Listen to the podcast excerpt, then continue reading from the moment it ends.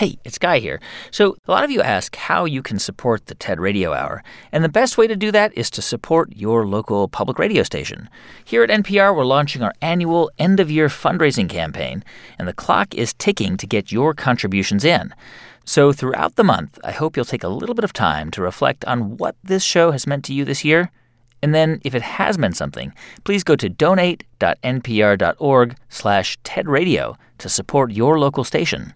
And thanks. So there are certain people who have this ability to motivate us to take up a cause, to follow them, or want to create change. But how do some leaders like Nelson Mandela or Tarana Burke have the ability to inspire people? And when does that influence actually spark others to take action? Well, we explore all those ideas in this episode. It's called Inspire to Action, and it originally aired in May of twenty eighteen. This is the TED Radio Hour. Each week, groundbreaking TED Talks. TED Talks. Uh, TED. TED. Technology. Entertainment. Design. Design. Is that really what it stands for? I've never known that. Delivered it, at TED conferences around the world. It's the gift of the human imagination. We've had to believe in impossible things. The true nature of reality beckons from just beyond. Those talks, those ideas, adapted for radio. From N P R. I'm Guy Raz. So, have you ever wondered what it would take to start a movement? Just a short while ago, astonishing news from East Germany, where the East German authorities have said, in essence, that the Berlin Wall doesn't mean anything anymore. A movement that actually changes a culture or a society? There's Mister Mandela, Mister Nelson Mandela, a free man taking his first steps into a new South Africa. Something that inspires people to take to the streets. The Arab Spring spreads to Egypt. Celebrations, as it was announced President Hosni Mubarak's thirty-year rule had come to an end. Movement to me is a revolution. And I teach world history, so I teach revolutions. It's a momentous change in ideas, in culture, in attitudes. This is Diane Wolk-Rogers, and as she mentioned, she teaches world history to high school students. And Diane says most movements have a few things in common that make them successful. You need to have a core group of leaders who can unite a population, who can organize the protests and the marches, who are eagerly engaged and have the resources to push this movement forward. Not too long ago, Diane unexpectedly went from teaching her students about the history of movements to watching one unfold, a movement that happened to be led by those very same students. Here's Diane Wolk-Rogers on the TED stage. I teach history at Marjory Stoneman Douglas High School. On February fourteenth, two thousand eighteen, my school experienced one of the worst mass school shootings in American history. I don't remember everything, but I do remember I went into crisis mode. I lined up the kids. I held up a sign so they could follow me through the hall, just like a fire drill. I heard shots from one direction. We made it outside. We made it to safety. How can we stop this senseless violence? This was the most difficult question I've been asked. And if you're not sure where to start, look to my students as role models. They are armed with incredible communication skills and a sense of citizenship that I find so inspiring. There is a widespread, popular anger at an injustice. That's why I say it's a revolution. You know, it's caused by exploitation. But this time, it's of our youth. It's of our public school kids. Today on the show, Inspire to Action.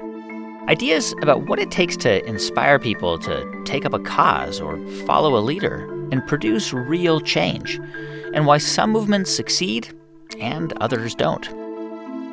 And Diane Wolk-Rogers says her students from Parkland remind her of leaders who inspired some of the greatest movements for social change. Not only are these kids really bright and have terrific communication skills, but when I talked about emotional intelligence, they know how to yell without yelling. Hmm. If you were there in Washington and you saw Emma and how she took that time to be silent, that to me was as powerful as Doctor Martin Luther King's I Have a Dream speech. Because when I went there, at first, I'm thinking, they're not getting it. They're not getting it. And then when Emma got up there and she said nothing and she forced people to start to feel and to listen to their own thoughts, that's yelling without yelling. And I was looking around at the crowd. I go, yeah. People are thinking now. People want change now. These are public school kids engaged in the issue of gun regulation, and their endeavor has moved our hearts. And they shouldn't have to do this on their own. They're asking you, they're asking all of us to get involved. This isn't a spectator sport. So, what's the right answer? I don't know. Listen, I'm no gun control expert. I teach the humanities. To be human is to learn, and to be part of a civilization is to share your knowledge. This kind of honest, brave, and sincere engagement is what I ask of my students, what I expect of myself as a teacher, and what I demand of you now. When you when you look at the political landscape in the United States, um, especially when it comes to guns in America, do you think that that the situation can actually change? I mean, do, do you think that this time it's different? Absolutely, it's different. Change over time has occurred, and that's one of the big things we have to teach in A P World History. Cultural attitudes have changed over time. At one of the um, wakes for one of my students, I was talking to the brother, and um, he sat there and he completely understood and said, you know, fifty years ago, everybody in America smoked. Nobody would have thought that there'd be a day where you couldn't smoke in a restaurant or on an airplane or even in a park. But, you know, look what happened. And I think what's really interesting about this group is, you know, they're not willing to wait. The adults didn't enact those changes. And now they're saying, we're going to change the situation now. And they're not sitting around. They're not waiting for others. They've jumped on it. Diane Wolk-Rogers is a history teacher at Marjory Stoneman Douglas High School in Parkland, Florida. You can see her entire talk at T E D dot com. On the show today, Inspire to Action. Ideas about rallying people to a cause bigger than themselves and building that into a movement. If movement is when people move, when they choose to go from here to there. This is Simon Sinek. He's a behavioral researcher and author of the book Start with Why. And here to there can be defined in any way, whether it's social change or political change or the manner in which we conduct business, but that the people choose to change the way we do things from this to that. So yeah, movements can come from anywhere, um, but they have to be voluntary. So why do some of them work and, and others don't? Well, I am interested in, into why people do what they do, and why is it that certain times and certain people are able to move others. You know, there was plenty of civil rights violations prior to Martin Luther King, and there was no shortage of knowledge and personalities who knew what needed to be done. Hmm. And there were even great orators prior to Martin Luther King. So yeah. How come it took until the nineteen sixties? For the movement really to grip? I have a dream that one day this nation will rise up and live out the true meaning of its creed. We hold these truths to be self-evident, that all men are created equal. And I think a large part of it is, remember, as social animals, communication is important to us, and how things are expressed really matters. And we can scare people into doing things, and though they may act, it's not sticky, because we don't know what we stand for, we only know what we stand against. And so I found remarkable the way Martin Luther King spoke to us. He spoke in terms of what the future looks like in a positive way, in terms so clear that we could imagine it with him. My four little children will one day live in a nation where they will not be judged by the color of their skin, but by the content of their character. I have a dream today. He didn't just simply show up and rail against. You know, he spoke for a different world, how to go from here to there, and he so beautifully described what there is. I have a dream. And I think the great leaders, regardless of where they come from and whether it's social change or business change, they are really expert at describing of where we're going, what here to there looks like. Here's Simon Sinek on the TED stage. In the summer of nineteen sixty-three, two hundred fifty thousand people showed up on the Mall in Washington to hear Doctor King speak. They sent out no invitations, and there was no website to check the date. How do you do that? Well, Doctor King wasn't the only man in America who suffered in a pre-civil rights America. In fact, some of his ideas were bad, but he had a gift. He didn't go around telling people what needed to change in America. He, you know, he went around and told people what he believed. I believe, I believe, I believe, he told people. And people who believed what he believed took his cause and they made it their own, and they told people. And some of those people created structures to get the word out to even more people. And lo and behold, two hundred fifty thousand people showed up on the right day, on the right time, to hear him speak. How many of them showed up for him? Zero. They showed up for themselves. It's what they believed about America that got them to travel on a bus for eight hours to stand in the sun in Washington for, in the middle of August. It's what they believed. And it wasn't about black versus white. twenty-five percent of the audience was white. Doctor King believed that there are two types of laws in this world, those that are made by a higher authority and those that are made by man. And not until all the laws that are made by man are consistent with the laws that are made by the higher authority will we live in a just world. It just so happens that the Civil Rights Movement was the perfect thing to help him bring his cause to life. We followed not him, not for him, but for ourselves. And by the way, he gave the I have a dream speech, not the I have a plan speech. What is it about, like, human nature that motivates us to action? Is it, do we need to be inspired? We are tribal animals, and one of the things that ensures the success of the tribe and indeed the species is our sense of belonging. And belonging comes from a common sense of values and beliefs. And sometimes those things are understood, but they start to have scale, the ability to scale when when they're directed and when someone does actually lead us and, and can articulate where we're going. And so, so when we think about great movements like the Civil Rights Movement or the anti-apartheid movement in South Africa, right? Or even a movement like the the the Russian Revolution, right? I mean, there were leaders who inspired people to take action. How, like, what does a leader have? Like, why do some people have that ability to inspire? What is it that they have? Well, first of all, they have deep, undying belief in something bigger than themselves. And the best leaders are actually the best followers hmm. because they don't see themselves as the thing to be followed. They actually see themselves as following a cause bigger than themselves. They actually see themselves in service to something else. Um, it's the rest of us who choose to follow them. In just a moment, why the world could use more of those kinds of leaders and what it takes to become one.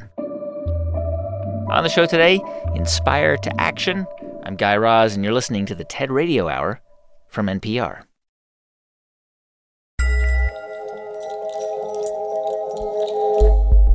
Hey, everyone, just a quick thanks to two of our sponsors who help make this podcast possible. First, to Target Red Card. Save five percent and get more every day. More yum for your weekly grocery list, more fun with the perfect stocking stuffers, more wow for decorating the tree. From kids' wish lists to the hottest tech gifts, Red Card gets you more. Learn more in-store or online. Restrictions apply. See target dot com slash red card for details. Thanks also to Google Fi Googlefy, a phone plan by Google. Switch to Googlefy and get data abroad for no extra charges, so you never have to worry about calling up your provider to let them know you'll be traveling. Googlefy is made with features that people actually want, like three networks included in one, which lets you tap into multiple networks for the best signal nearby. Learn more at fi dot google dot com.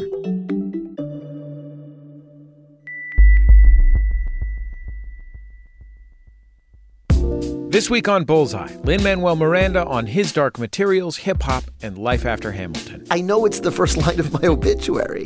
So if that line is handled, then what else can I do with my time here? It's Bullseye for Maximum Fun dot org and N P R. It's the TED Radio Hour from N P R. I'm Guy Raz. And on the show today, Inspire to Action. And just before the break, we were hearing from author and behavioral researcher Simon Sinek.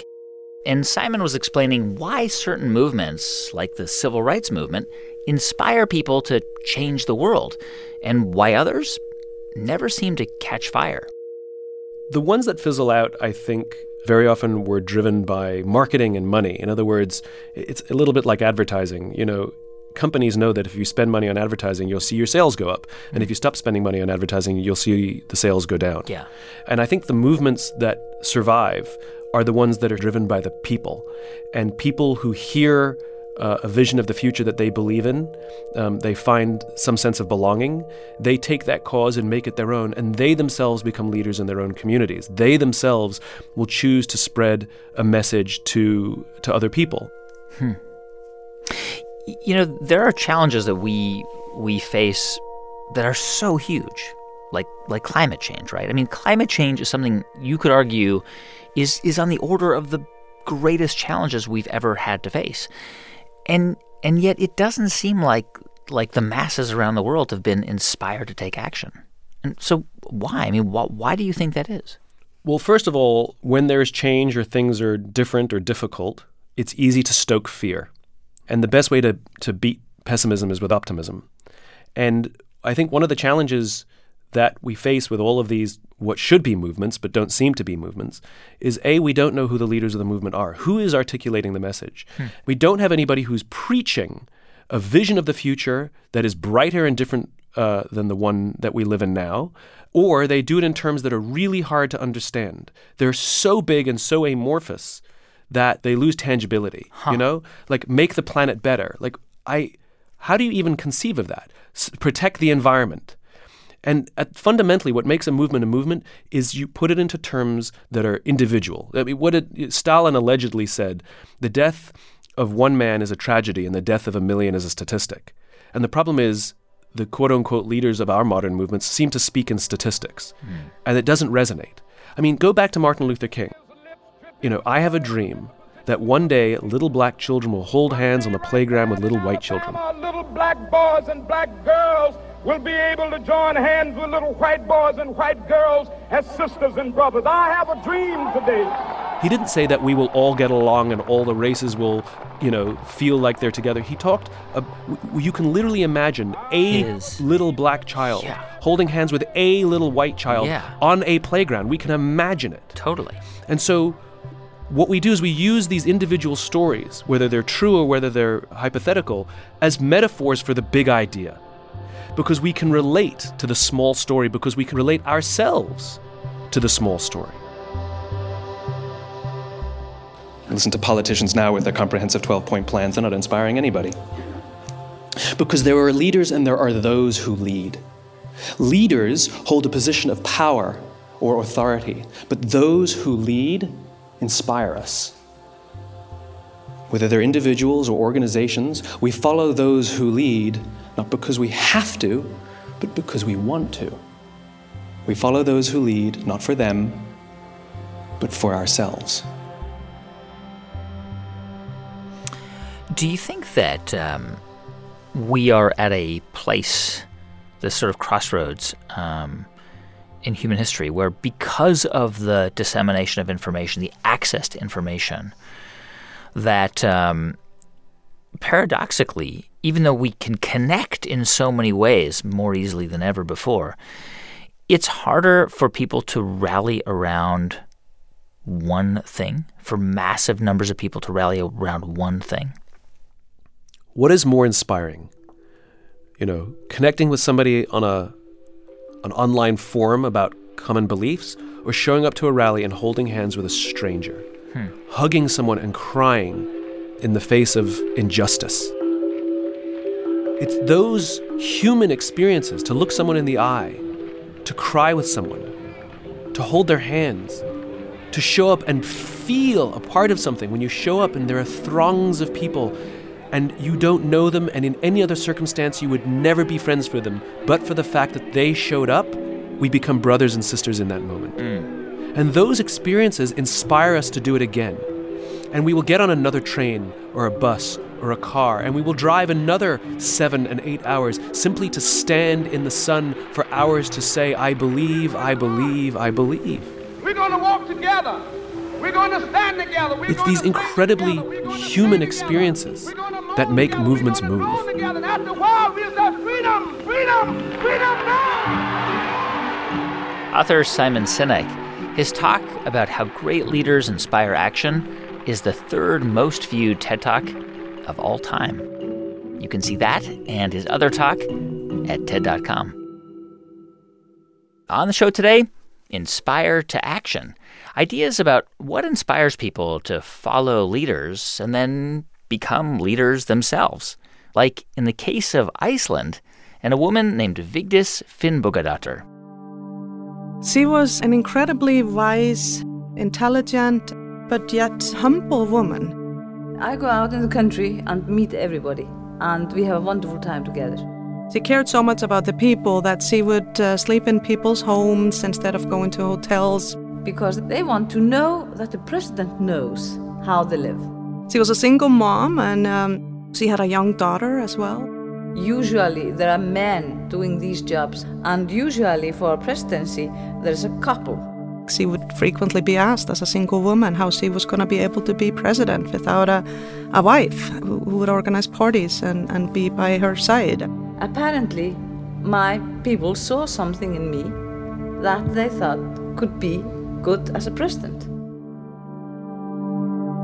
In nineteen eighty, Iceland made history by electing the country's first female president. Iceland's new president is Vigdís Finnbogadóttir, the first woman to hold that post in Iceland's history. The world's only democratically elected female head of state. She and back then, Halla Tómasdóttir was just a little girl. I, I remember um, on the day, on the morning when the votes were in, I will never forget this um, picture uh, when she steps out on the balcony of her own home with her daughter by her side, in a home-knitted dress that some woman had knitted for her and sent her as she had just won. And this picture of the way she greeted people in such a warm, uh, homely manner uh, with her daughter next to her was forever just a picture in my mind, because it was so different from every other exhibition I had seen of power and leadership. And and so this was a time where you had emerging female um, leaders around the world. You had Indira Gandhi and Golda Meir and Margaret Thatcher. And President Vigdís was was elected in Iceland. Yes, and she was um, uh, the first one to be democratically elected uh, in a direct election to all the people. But she was an amazing president. And so I grew up during her sixteen years in office, and I don't think I'm alone when I say she inspired us. Uh, she inspired us by how she did leadership. She cared about the environment, she cared about women and, and women's impact on society, and she cared about culture and languages and our ability to talk to each other. And, and she had such a clear vision in these areas, and she likes to tell the story of how her presidency did not just influence um, young girls, but also boys. Because after she had been in office for a couple of terms, a young boy came to see her once and said, "Madam Vigdís, can boys also grow up to be presidents?" And you can imagine that that little boy's shift in perspective was probably happening to hundreds, even thousands of kids throughout Iceland, including a then eleven-year-old Halla Tómasdóttir. My friends tell me that I said in school uh, around that time that I was going to run for president one day. I, I don't remember saying that, but I do remember very well this feeling that this was historic, that this was different, and that this was better for all of us. There was something about the way she carried herself and how she appealed to all of us that made me feel incredibly proud. Halla grew up to be a pretty important public figure in Iceland. She's a businesswoman, an entrepreneur. She helped start Reykjavik University. And then she co-founded a female-run investment firm. And in two thousand sixteen, a Facebook petition got started encouraging Halla to run for president. And to be honest, my first reaction was, who am I to run for president? It's a huge responsibility. It's a big um, leadership job. I was uh, full of self-doubt and what women often suffer from, imposter syndrome. You know, I didn't think I was good enough. And I think it's a normal question to ask yourself, who am I to serve? But I think a better question to think more about is, who are we not to? If we really care and we think the world is not right, and um, global issues need to be solved. If we really believe this, then I think those of us who do need to ask ourselves, what am I doing? Because we can't point out the window and ask other people to solve it. We all need to kind of look in the mirror and release the leader that sits inside of us. Halla Tómasdóttir picks up the rest of the story from the TED stage. It was the journey of my life. It started with potentially as many as twenty candidates. It boiled down to nine candidates qualifying, and ultimately the race came down to four of us, three men and me. Oh, wow.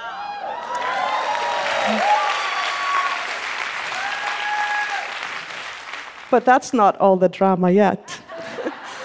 So, on May ninth, forty-five days before Election Day, it was not looking too good for me. The polls had me at one percent. Wow, I mean, that... That, that was a humbling day, Guy. uh, I, I, I bet, I bet. I mean, you... Did you start to have second thoughts? Um, I didn't, but everyone around me more and less did. Hmm. But I think it was the best day of the campaign for me. And the reason is very simple, because when you are that vulnerable, when you're at one percent in the polls, you have nothing to lose. Yeah. And so on that day, I stopped listening to all the people who told me I should do this or that to be presidential. And I started listening to my own inner voice and really found the fire in the belly that made me make that decision. And I ran the campaign in line with who I am and what my principles and values are. So it would be an understatement to say that I had to work extremely hard to get my seat at the table and access to television, because the network decided that they would only include those with two point five percent or more in the polls in the first T V debate. I found out on the afternoon of the first T V debate that I would participate along with the three men. And I found out on live T V that I came in at exactly two point five percent on the day of the first T V debate.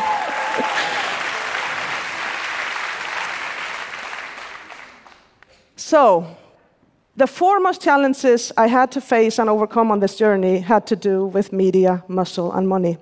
It proved harder for me to both get access and airtime in media. As a matter of fact, the leading candidate appeared in broadcast media eighty-seven times in the months leading up to the elections, whereas I appeared thirty-one times. And I am not saying media is doing this consciously. I think largely this has to do with unconscious bias. So I did face this. But I will say this, to compliment the Icelandic media, I got few, if any, comments about my hair and pantsuit. So kudos to them. We ran a positive campaign. We probably changed the tone of the election for others by doing that. But even with one-third the media, one-third the financial resources, and only an entrepreneurial team, we managed to surprise everyone on election night when the first numbers came in. I surprised myself. So the first numbers, I came in neck to neck to the leading candidate. Well, too early, because I didn't quite pull that, but I came in second, and we went a long way from the one percent, with nearly a third of the vote. It really is amazing. Um, you know, you talked about how, how President Vigdís inspired you, and then, mm. and then of course, you went on to run for president, mm. and and who knows how many children you, you know, you may have inspired. But, you know, as we know, these changes don't happen overnight, you know. We're We're, we're not always realizing the impact these things have until twenty or thirty or, or forty years later. No, we're not. And I, I've thought a lot about how much role models matter, because even in my country, with her as president for um, sixteen years, we then afterwards had a male president for twenty years. And so after I ran for president myself, I did a volunteer teaching stint at my daughter's school. And I asked all of these thirteen-year-old boys and girls to draw some pictures for me. I told them I was coming in to talk about career choices. And I asked them to please draw a picture of a president, of an entrepreneur, and of a teacher. All three things, something I had achieved to be or had worked at myself. And so they all draw pictures. And with, you know, all the kids, I went to many, many classes, and all of the kids, with two exceptions, drew a male president, a male entrepreneur, and a female teacher.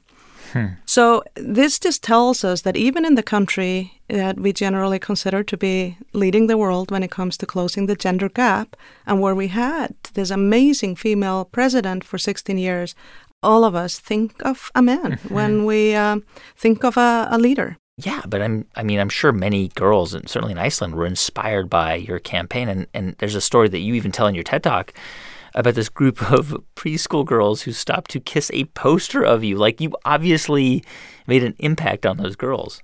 Absolutely. That when I when someone sent me that photo, and I still don't know who the kids are or who even sent it, but I was wearing the national soccer team jersey because we were playing in the Euro Cup at the time. And these three little girls and a boy, they're walking out there, and they just see a need to kiss my picture. And that picture alone was enough of a win for me. I really thought this makes such a difference. And there were other wins like that, and I've since had countless stories. Grandmothers have approached me in the airport and told me about how their daughters say they're going to be presidents or say that they're going to run for office because they saw me. And I got incredible messages, and not just in Iceland, but I've actually received messages from women all over the world. And so I think you can have impact in so many ways. And I think you can win even if you don't become number one, by just being there, not acting like a man, but being there as a woman. Halla Tómasdóttir, as of right now, she has not decided whether she's going to run again, but she is mentoring a number of women in and out of Iceland who are interested in running for office. You can see her entire talk at TED dot com. On the show today, Inspire to Action, ideas about building movements for change. And in just a moment, we're going to hear from one researcher who argues why leaders with charisma are almost always more effective. They challenge the status quo. That's the key ingredient. They also engage in unconventional, courageous behavior, something that other people don't dare to do. Uh, they express strong emotions. And charisma essentially is in the eye of the beholder. So whether someone is charismatic or not does not depend on some sort of objective criterion. It depends on what you see in them. I'm Guy Raz, and you're listening to the TED Radio Hour from N P R.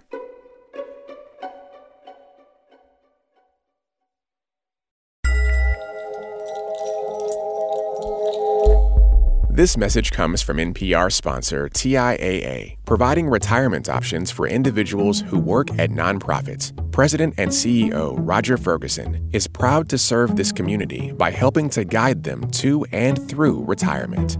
Our vision is to, you know, help the millions of Americans who are helping others uh, to do better in their own financial lives. And so that means providing products and services, advice, uh, education. We say that we manage money for folks who have more important things to do. To find out if you're eligible or to learn more, go to TIAA.org slash never run out. Guarantees are subject to the claims-paying ability of T I A A. Annuities are issued by Teachers Insurance and Annuity Association of America, New York, New York.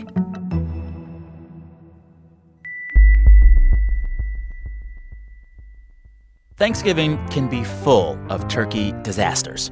It was just pasty and white, and you know, it had this gross cloth over the top, top of it. We'll talk about how to avoid that and keep Thanksgiving simple and edible.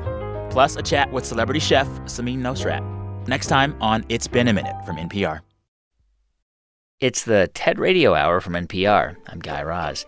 And on the show today, ideas about the leaders and the movements that inspire us to take action. And for Jochen Menges, the key is charisma. That's right. Jochen's been studying charismatic leaders for more than a decade, ever since two thousand eight, when he went to a speech Barack Obama gave in Berlin.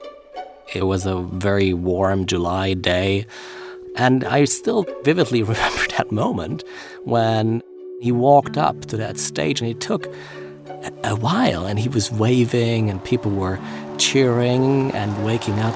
Well, thank you, Mayor Wolverine. Said thank you multiple times, trying to and especially make people stop applaud. The people of Berlin and Germany, thank you for this extraordinarily warm welcome. Then all of a sudden became very quiet. For thousands of years, the people of this land have journeyed from tribe to principality to nation state. You know, he started to talk, and two hundred thousand people who had gathered that afternoon in that place was listening. There was so little movement. And I thought, you know, for someone who is charismatic, that person should cheer people up, should make people, you know, applaud, raise their hand, jump up and down, do all of this energy stuff. And it only happens when the leader permits that to happen, right? Occasionally, Barack Obama made a pause for people to cheer and applaud. And that's when we see the energy. That's when we see the jumping. And that afternoon, it became evident, and the person standing next to me, who after the speech I questioned a bit, you know, what was the stuff that she liked the most and so on, and she was she was unable to recall anything.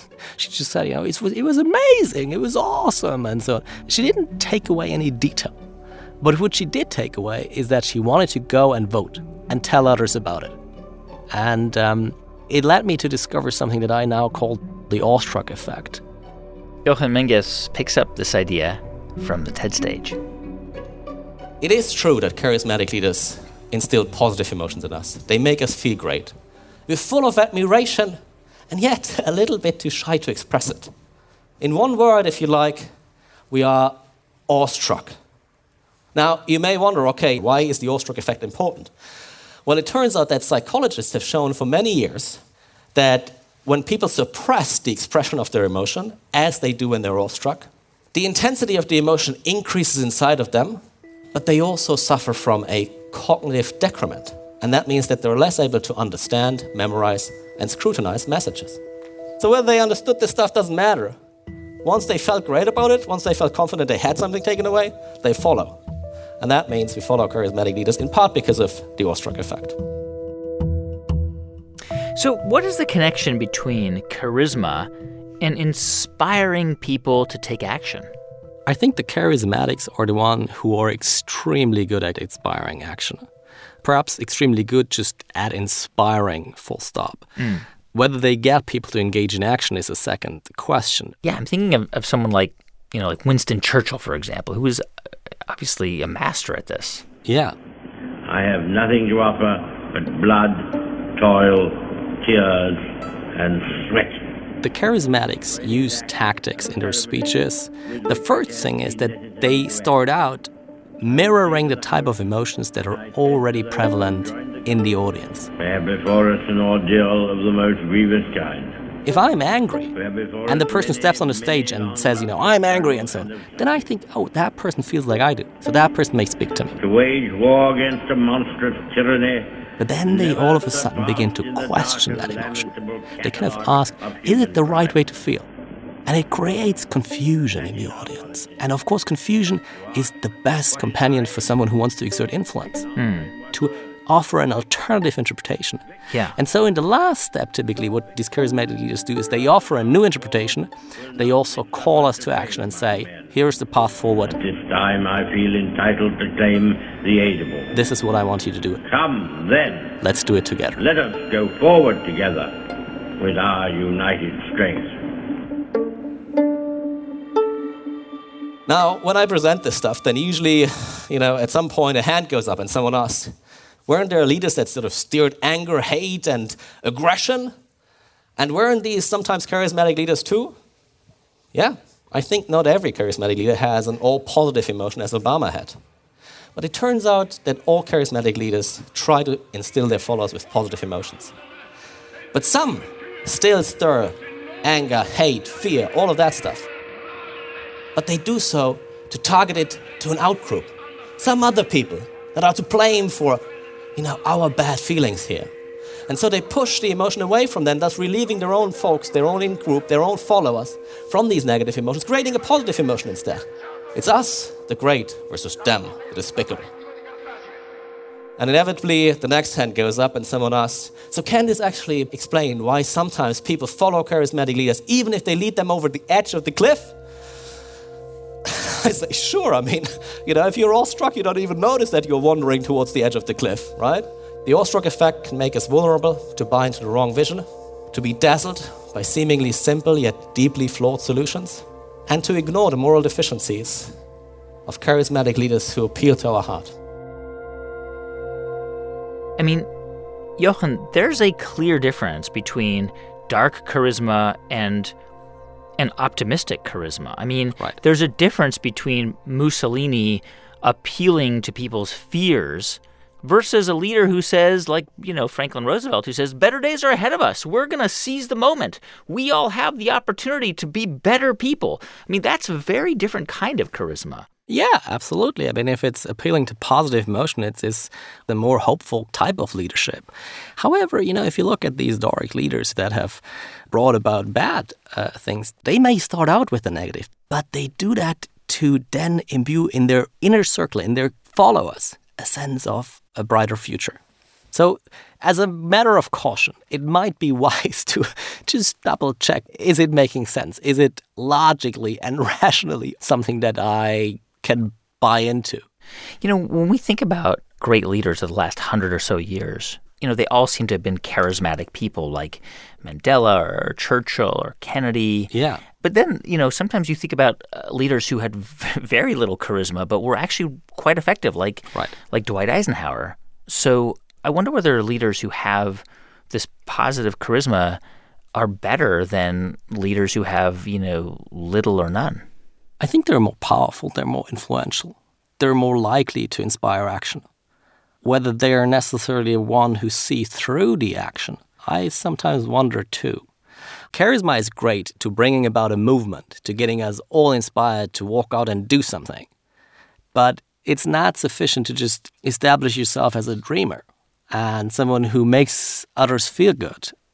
It's also important to then deliver upon your results. So my take on it is, yeah, you can be successful in other ways. But I think having someone at the top of a nation, at the top of a business, at the top of a team, who can also make us feel great while we're doing something great, is valuable in its own right. Jochen Menges is a researcher at the University of Cambridge. You can see his entire talk at ted dot n p r dot org. On the show today, Inspire to Action. Ideas on what it takes to start a movement and, perhaps more importantly, what it takes to keep that movement going. Mass movements always take people by surprise. This is writer and activist Naomi Klein. You know, and if you talk to, to organizers, they'll admit there's a certain magic to it of just like, why this time and not last time, you know? So I'm interested in that question, why this time and not that time, but but also because I've been around for a little while and I've I've seen some of these magical moments um, and I've seen them kind of disappear as quickly as they arose. I've become increasingly interested in what keeps people in motion. What's the glue? Here's Naomi Klein on the TED stage. And I'd say this is a pressing question these days, because things are pretty shocking out there. And now there's no shortage of people who are sounding the alarm.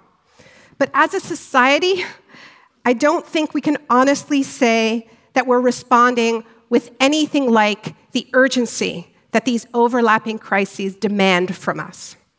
And yet we know from history that it is possible for crisis to catalyze a kind of evolutionary leap. And one of the most striking examples of this progressive power of crisis is the Great Crash of nineteen twenty-nine. And this was taken by many as a message that the system itself was broken. And many people listened, and they leapt into action. Now, these reforms were par- far from perfect. In the U S, African-American workers, immigrants, and women were largely excluded. But the Depression period, along with the transformation of allied nations and economies during the World War Two effort, show us that it is possible for complex societies to rapidly transform themselves in the face of a collective threat. Now, if that's really what it took, then why isn't it working anymore? Why do today's nonstop shocks, why don't they spur us into action? So this is the question. It's a question I asked Simon Sinek earlier in the show, because it seems like people are really upset about a lot of these global crises, but it's they're not. Nothing seems to be changing. So what what's the missing element now? Well, I think that the real missing ingredient, or one of them, has to do with, you know, what I would call the utopian imagination of of not just a horror and rejection at something that we're seeing now, but an actual articulated vision of the world we want instead. And I think that previous generations of activists, of organizers, you know, for better and worse, had that utopian vision of, of the world they wanted instead. They didn't identify as, you know, I am an environmental activist, I am a women's rights activist, I am a civil rights activist. It was more like, I'm a revolutionary. Hmm. I am not just resisting what I don't want. I know the world I want instead. And I think that it's in that interplay between a vision of the world we want instead and a horror in the face of what our current system is producing that both catalyzes people into movement and keeps them in the movement. Because the posture of rejection, of, of enoughness, of no, is a powerful catalyst to bring people in the streets. But it's it's an exhausting posture to maintain. And I think part of the burnout comes from the fact that what sustains people in struggle is that hope of what, what there could be instead. Rejection alone, I think, turns toxic and, and is just exhausting. It's fight or flight. You can't stay in fight or flight forever. We are living at a time of extraordinary political engagements. Politics is a mass obsession. And yet this still doesn't add up to the kind of holistic and universalist vision of a different world that our predecessors had. So why is that? Well, very often, we think about political change in defined compartments these days. Environment in one box, inequality in another, racial and gender justice in a couple of other boxes, education over here, health over there. And within each compartment, there are thousands upon thousands of different groups and N G Os, each competing with one another for credit, name recognition, and of course, resources. So, for instance, the people fighting poverty and inequality rarely talk about climate change, even though we see time and again that it's the poorest of people who are the most vulnerable to extreme weather. The climate change people rarely talk about war and occupation, even though we know that the thirst for fossil fuels has been a major driver of conflict. The environmental movement has gotten better at pointing out that the nations that are getting hit hardest by climate change are populated overwhelmingly by black and brown people. But when black lives are treated as disposable in prisons, in schools, and on the streets, these connections are too rarely made. When it comes to, to building a, a sustainable movement, is it about sort of breaking down these compartments that you describe and then trying to connect all these different groups and issues? I think it is. And I think that um, over the past thirty years, there has been this process of extreme professionalization of activism, where we carve the world into these single issue silos, and then people get funding based on which silo they're in. And it makes movements more inclined to set out very compartmentalized, achievable wins that they can then go back to their funders saying, look, we won, right? But if you're talking about deep systemic change, whether it's, you know, in the face of systemic racism, or whether it's in the face of climate change, or whether it's in the face of economic inequality, you're not going to get that easy win. Hmm. You, you know, it's going to take decades. Um, when you think about all of these enormous challenges, these generational challenges, these civilizational challenges that uh, the human race faces, are you optimistic? I mean, do you think that we will actually rise to these challenges and, and build the movements required to overcome them? I have good days and bad days on that question. Huh. I think about the stakes of, you know, if if we don't change, then what happens? Then what does the future look like for my five-year-old son? Um, it's so unacceptable. It is so dangerous. And maybe it's time for the people who have stopped believing change is possible to step aside and just make some room. You know, one of the things you realize is there is a natural regeneration in, in social movements when, when young people come in who have not um, experienced as many disappointments and setbacks, and they're raring to go and refuse to accept no for an answer and impossible for an answer. I see that uh, in the way the Parkland teens responded to challenges that their movement only represented a narrow experience of, of gun violence, and didn't get defensive and and listened and are creating, helping to create a more diverse movement. I'm seeing a generation come up, not just with more energy and optimism, but with a seemingly a greater capacity to break down silos, evolve, listen. You know, that gives me hope that they're they're dreaming again. They're not afraid of big ideas, and I, I, I take tremendous hope from that. Activist and journalist Naomi Klein. You can find her full talk at T E D dot com.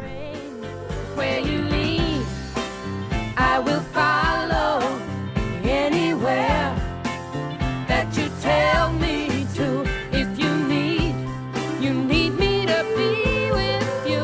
I will follow where you lead. Hey, thanks for listening to our show Inspire to Action this week. If you want to find out more about who is on it, go to T E D dot N P R dot org. To see hundreds more TED Talks, check out T E D dot com or the TED app. Our production staff here at N P R includes Jeff Rogers, Sanaz Meshkinpour, Janae West, Neva Grant, Rund Abdel Fattah, Casey Herman, and Rachel Faulkner, with help from Daniel Shukin and Diba Motasham. Our partners at TED are Chris Anderson, Colin Helms, Anna Phelan, and Janet Lee. I'm Guy Raz, and you've been listening to Ideas Worth Spreading right here on the TED Radio Hour from N P R.